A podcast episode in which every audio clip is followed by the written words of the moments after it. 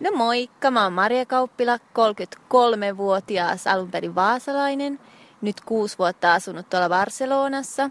Sinne mä lähdin alun perin sillä tavalla, että olin ollut täällä Vaasassa opiskelujen ohessa töissä yhdessä firmassa ja kansainvälinen firma ja heillä on sitten myyntikonttoreita joka puolella maailmaa ja Espanjaa jo jonkin verran opiskelleena halusin silloin yhtenä opiskelukesänä sain tämmöisen idean, että jos pääsis töihin sinne niiden Barcelonan tytäryhtiön kesätö- kesä, kesäksi. Ja sittenhän se onnistui ja sitten siinä sitä kesää ennen vähän skarppasin sen Espanjan kanssa ja olin siellä sitten sen kesän töissä.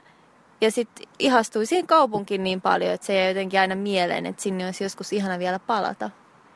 Ja sitten kun täällä opiskelut sain purkkiin, niin lähdin joksikin aikaa reissaan ensin Ausseihin – ja siellä sitten tuli semmoinen, että joo, täältä mä lähden aika suoraan sitten sinne Barcelonaan.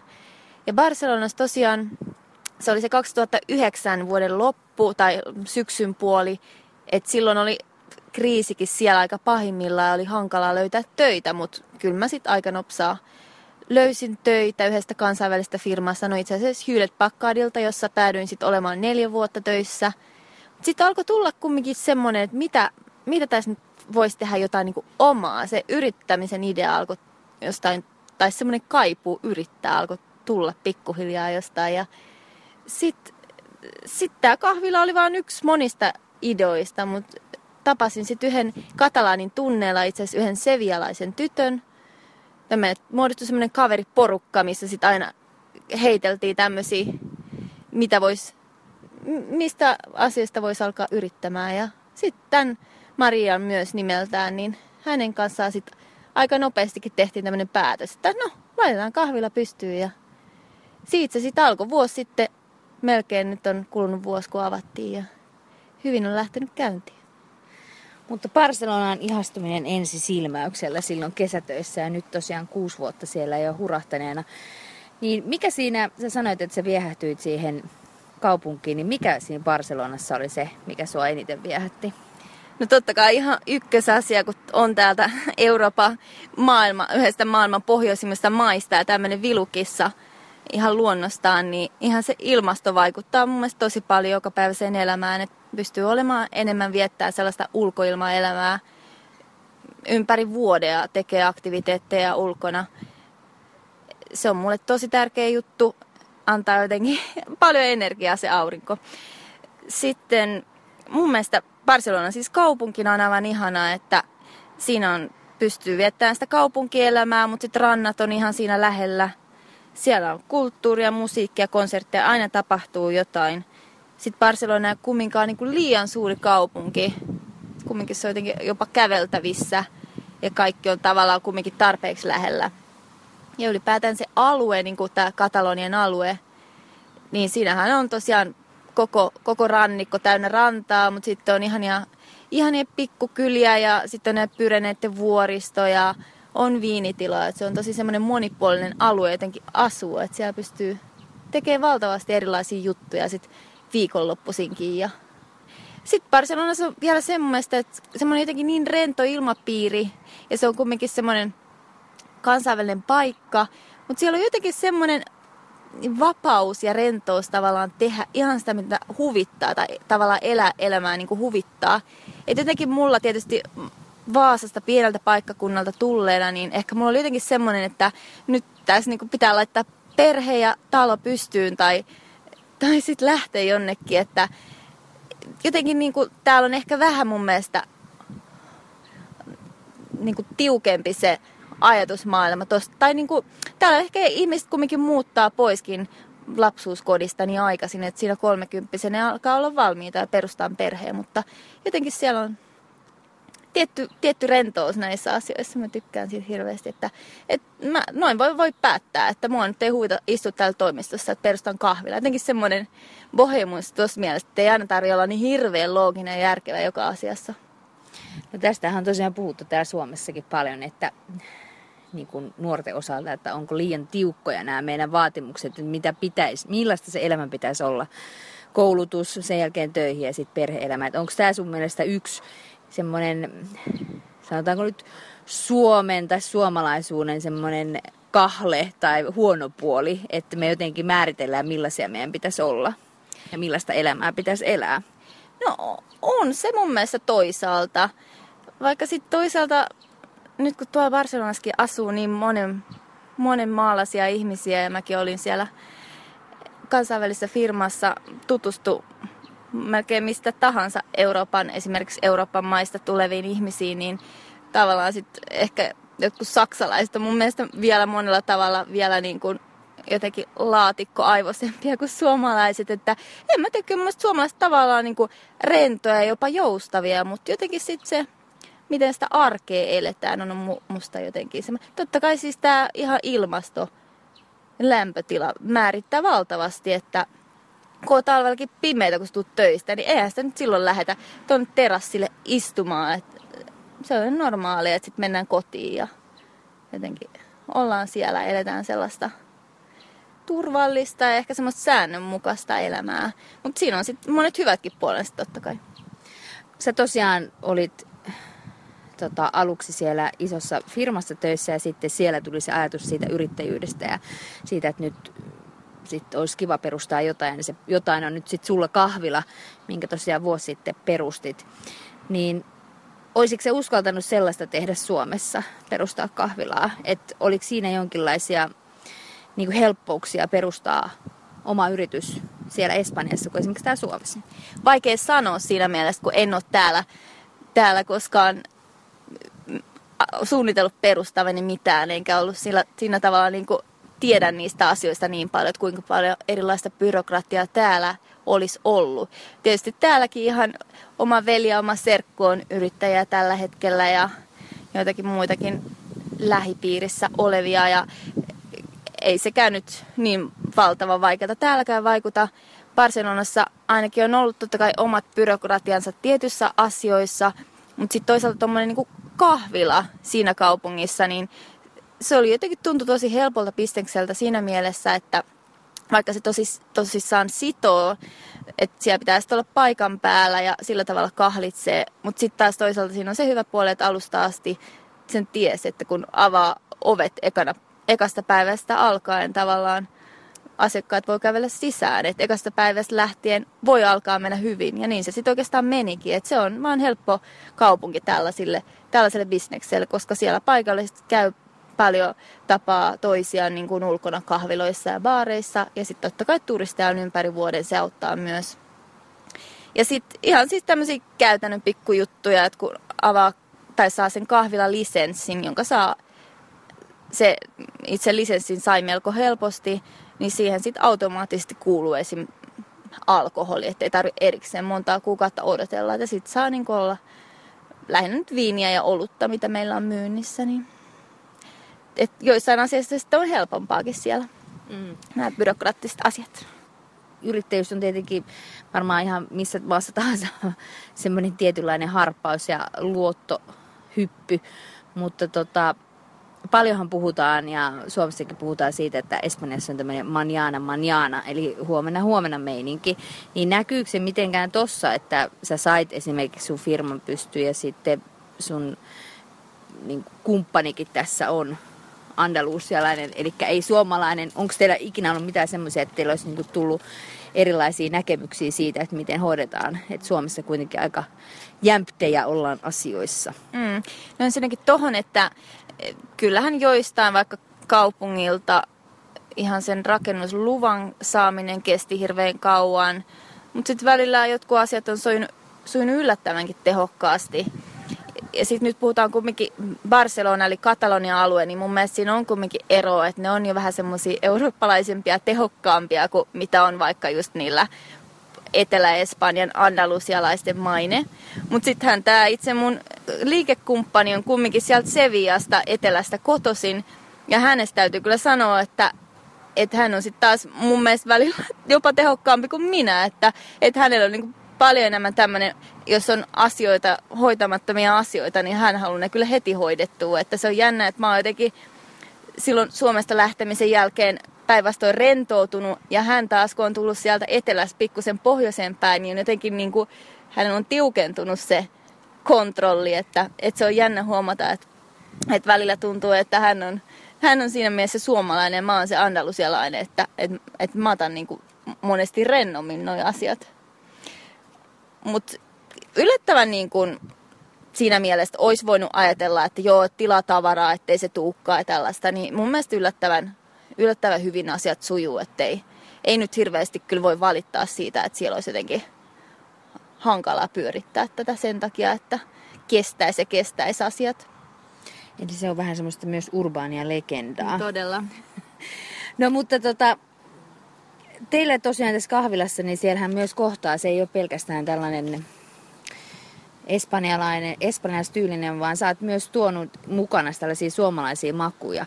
Onko sulle yksi asia, mikä suomalaisuutta on, niin myös tällaiset niin kuin jonkinlaiset maut? Miksi sä halusit tuoda ruisleivän Barcelonan kahvilaa? No se oli siinä se idea, että jotain omalaatuisuutta siihen haluttiin, että vaikka just niin kuin sanoin, niin ajateltiin, että kyllä tämmöinen kahvila aina siellä kaupungissa menestyy, mutta jotain, se oli alusta asti ideana, että joo, että mä tuon muutamia juttuja Suomesta ja tuossa sieltä Andalusiasta ja niin ollaan sitten tehty ja, ja tosiaan siellä asuvat suomalaiset ja sitten mm, Suomessa vierailleita tai jopa asuneita paikallisia lähinnä tulee syömään niitä Karjalan piirakoita, mutta sitten semmoinen maadallinen limppu esimerkiksi, joka mulla on ihan täältä Vaasasta paikallistuote, niin limppuhan on siis tosi hyvä tuote, koska se säilyy hyvin ja pystyn tilata, pystyn tilata paketissa sitä täältä ja suuria eriä kerrallaan. Ja sitä me myydään ihan myös kotiin, niin se on esimerkiksi tosi, tosi suosituksi tullut ihan sikäläisten keskuudessakin, tai siis paikallisten keskuudessa.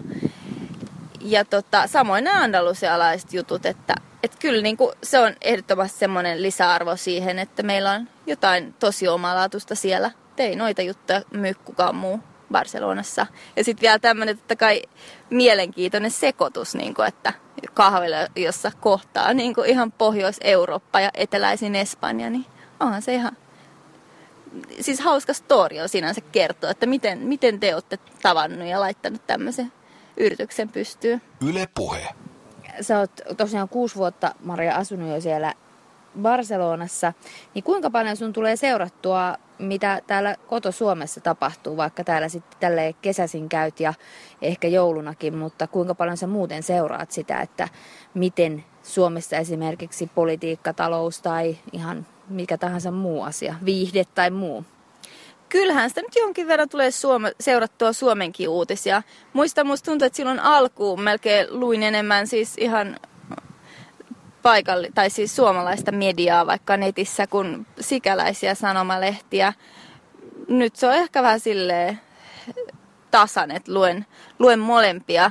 Mutta tuossa mä huomaan, että niin kun, siellä on siis jotenkin niin paljon sellaista siellä kaupungissa. No nyt on tietysti oma yritys vie paljon aikaa, mutta siellä kaupungissa on, tapahtuu niin paljon muutakin. Että just tämmöinen niin kuin, tämmöinen järkiperäinen ja looginen ehkä on vähän lähtenyt musta siinä mielessä, että sit niinku kiinnostaa aika paljon muutkin asiat kuin ne draamat siellä uutisissa, että kun ennen mä olin jotenkin niin semmoinen, että piti tietää just mitä on tapahtunut, niin sitten ei tavallaan ole enää ei mua niinku stressaa, jos en mä kahteen päivään nähnyt uutisia, kun ennen oli jotenkin semmoinen, että piti koko ajan olla aja hermolla, niin sitä jotenkin vaan nyt elää siellä kaupungissa jotenkin.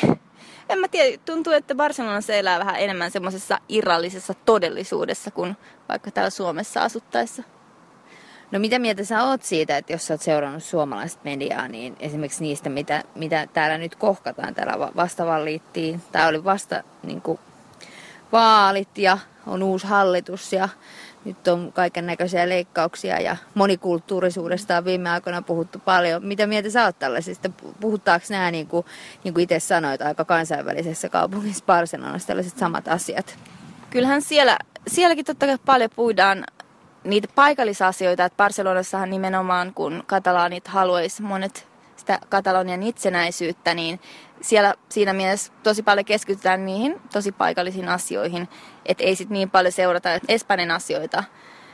Niin joskus tuntuu, että Suomessa niin kun tosi, tosi pieniinkin yksityiskohtiin kyllä puututaan ja niitä mietitään hirveästi ja en mä tiedä, semmoista tuntuu, että välillä asiat, jotka monissa Euroopan maissa on ihan normaaleja, niin kuin osa, osa sitä jokapäiväistä elämää, niin täällä sitä jotenkin puidaan hirveästi, että voiko nyt näin olla.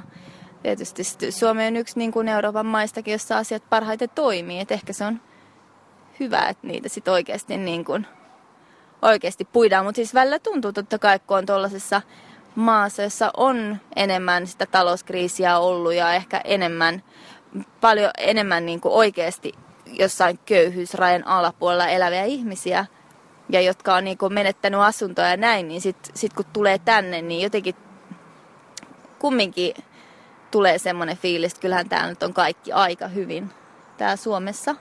Ja ihan kaikki tämmöiset tukiasiakki, jos nyt jostain leikataan, mutta monissa muissa maissa ei ole, ole minkäänlaisia tai siis ole läheskään näin kattavaa tukiverkostoa. Ja ei jotenkin täällä mun mielestä niin samalla tavalla jää tyhjän päälle kukaan kuin siellä aika monetkin. Että sielläkin kun on jäänyt työttömäksi, sit se loppuu, se loppuu, että ei se paljon sit, sit pitää olla niin kuin perhe, perhe tukena, että No kuinka paljon sä esimerkiksi puhut kavereiden kanssa tai niin kuin muiden espanjalaisten kanssa näistä asioista? Puhutteko te politiikasta, taloudesta vai onko ne sellaisia asioita, mitä ei välttämättä niin paljon puhuda kahvipöydässä?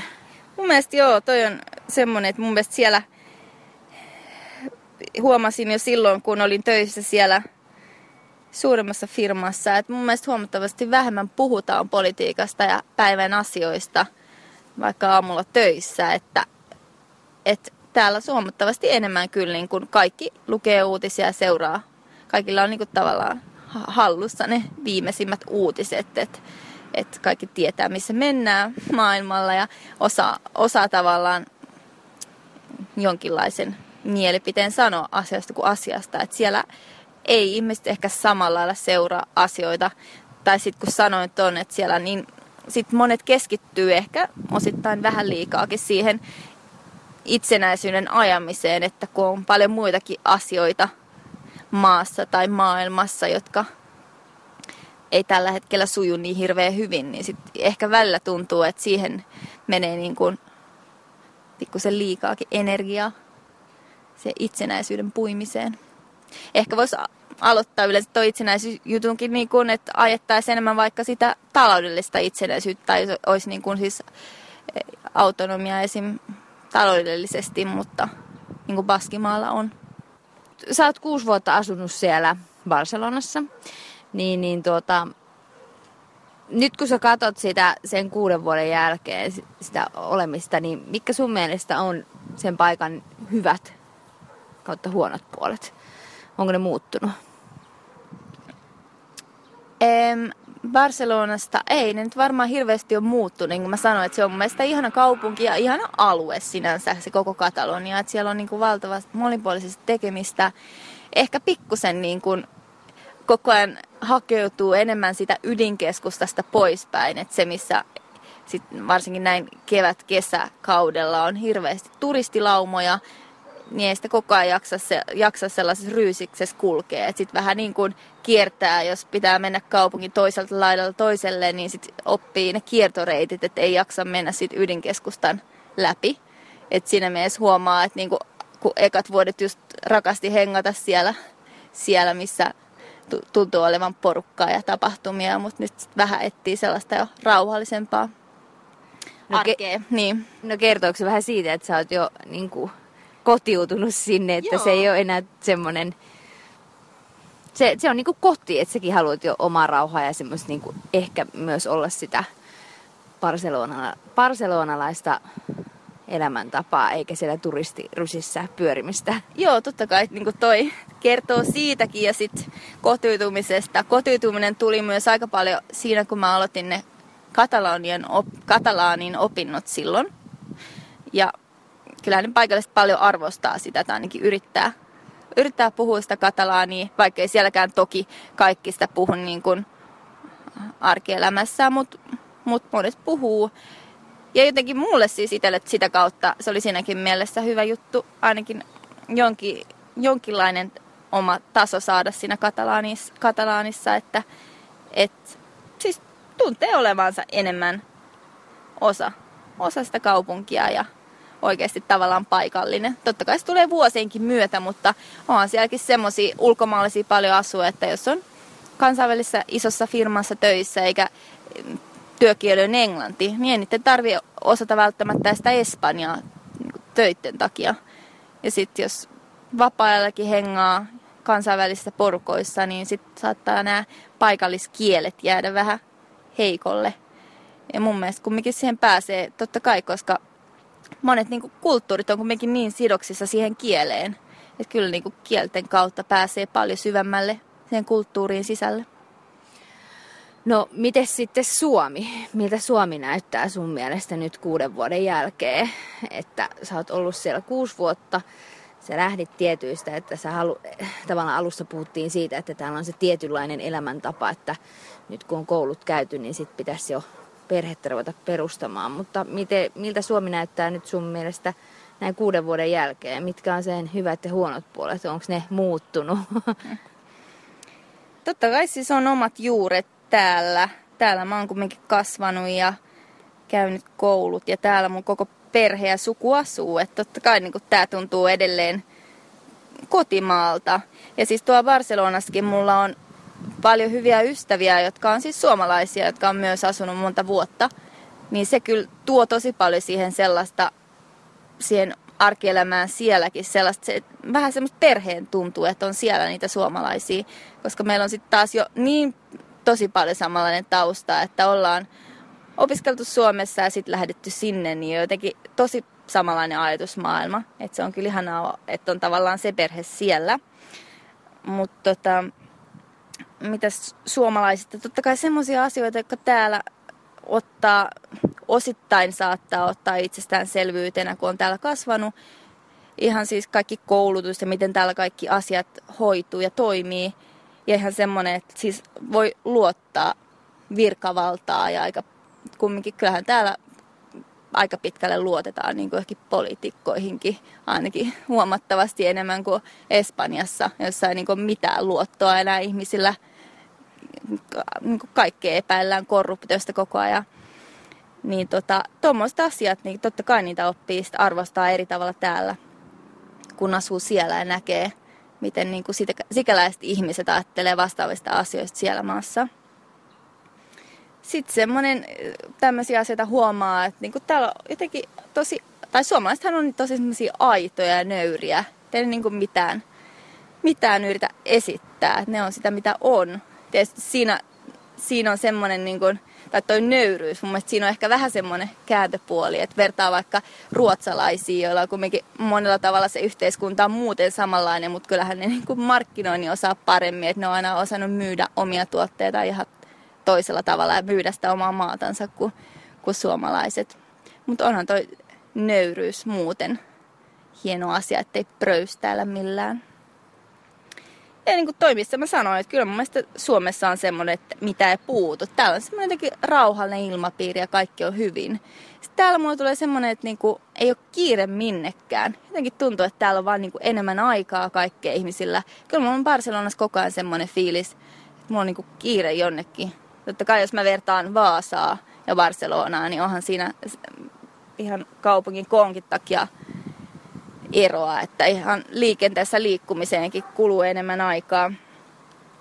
Mutta tota, semmoinen kiireettömyys, ihan, siis tulee tossakin, että ihmiset ei puhu toistensa päälle, että rauhassa odotellaan omaa puheenvuoroa, että Espanjassa kolme ihmistä huutaa samaan aikaan ja sitten toskin on se kääntöpuoli, että ehkä semmoinen tietynlainen dyna- dynaamisuus voi välillä puuttua niistä semmoisista keskusteluista, että mikä taas espanjalaisilla ehkä on, on niissä, kun kaikki ilmaisee mielipiteensä kärkkäästi heti, ettei kukaan haudo sisällään mitään. Sitten yksi semmoinen juttu suomalaisuudessa, mitä mä arvostan hirveästi, on semmoinen tietty yhteisöllisyys ja talkoohenki. Koska vaikka mun mielestä Espanjassa niin kun ihmiset hirveästi suojelee sitä omaa lähiperhettään ja ne niin kuin, siis siellähän on tosi läheiset nämä perhesuhteet. Ja ihan siis isovanhemmatkin on monesti paljon enemmän läsnä siinä perheiden arjessa ja otetaan mukaan kaikkeen.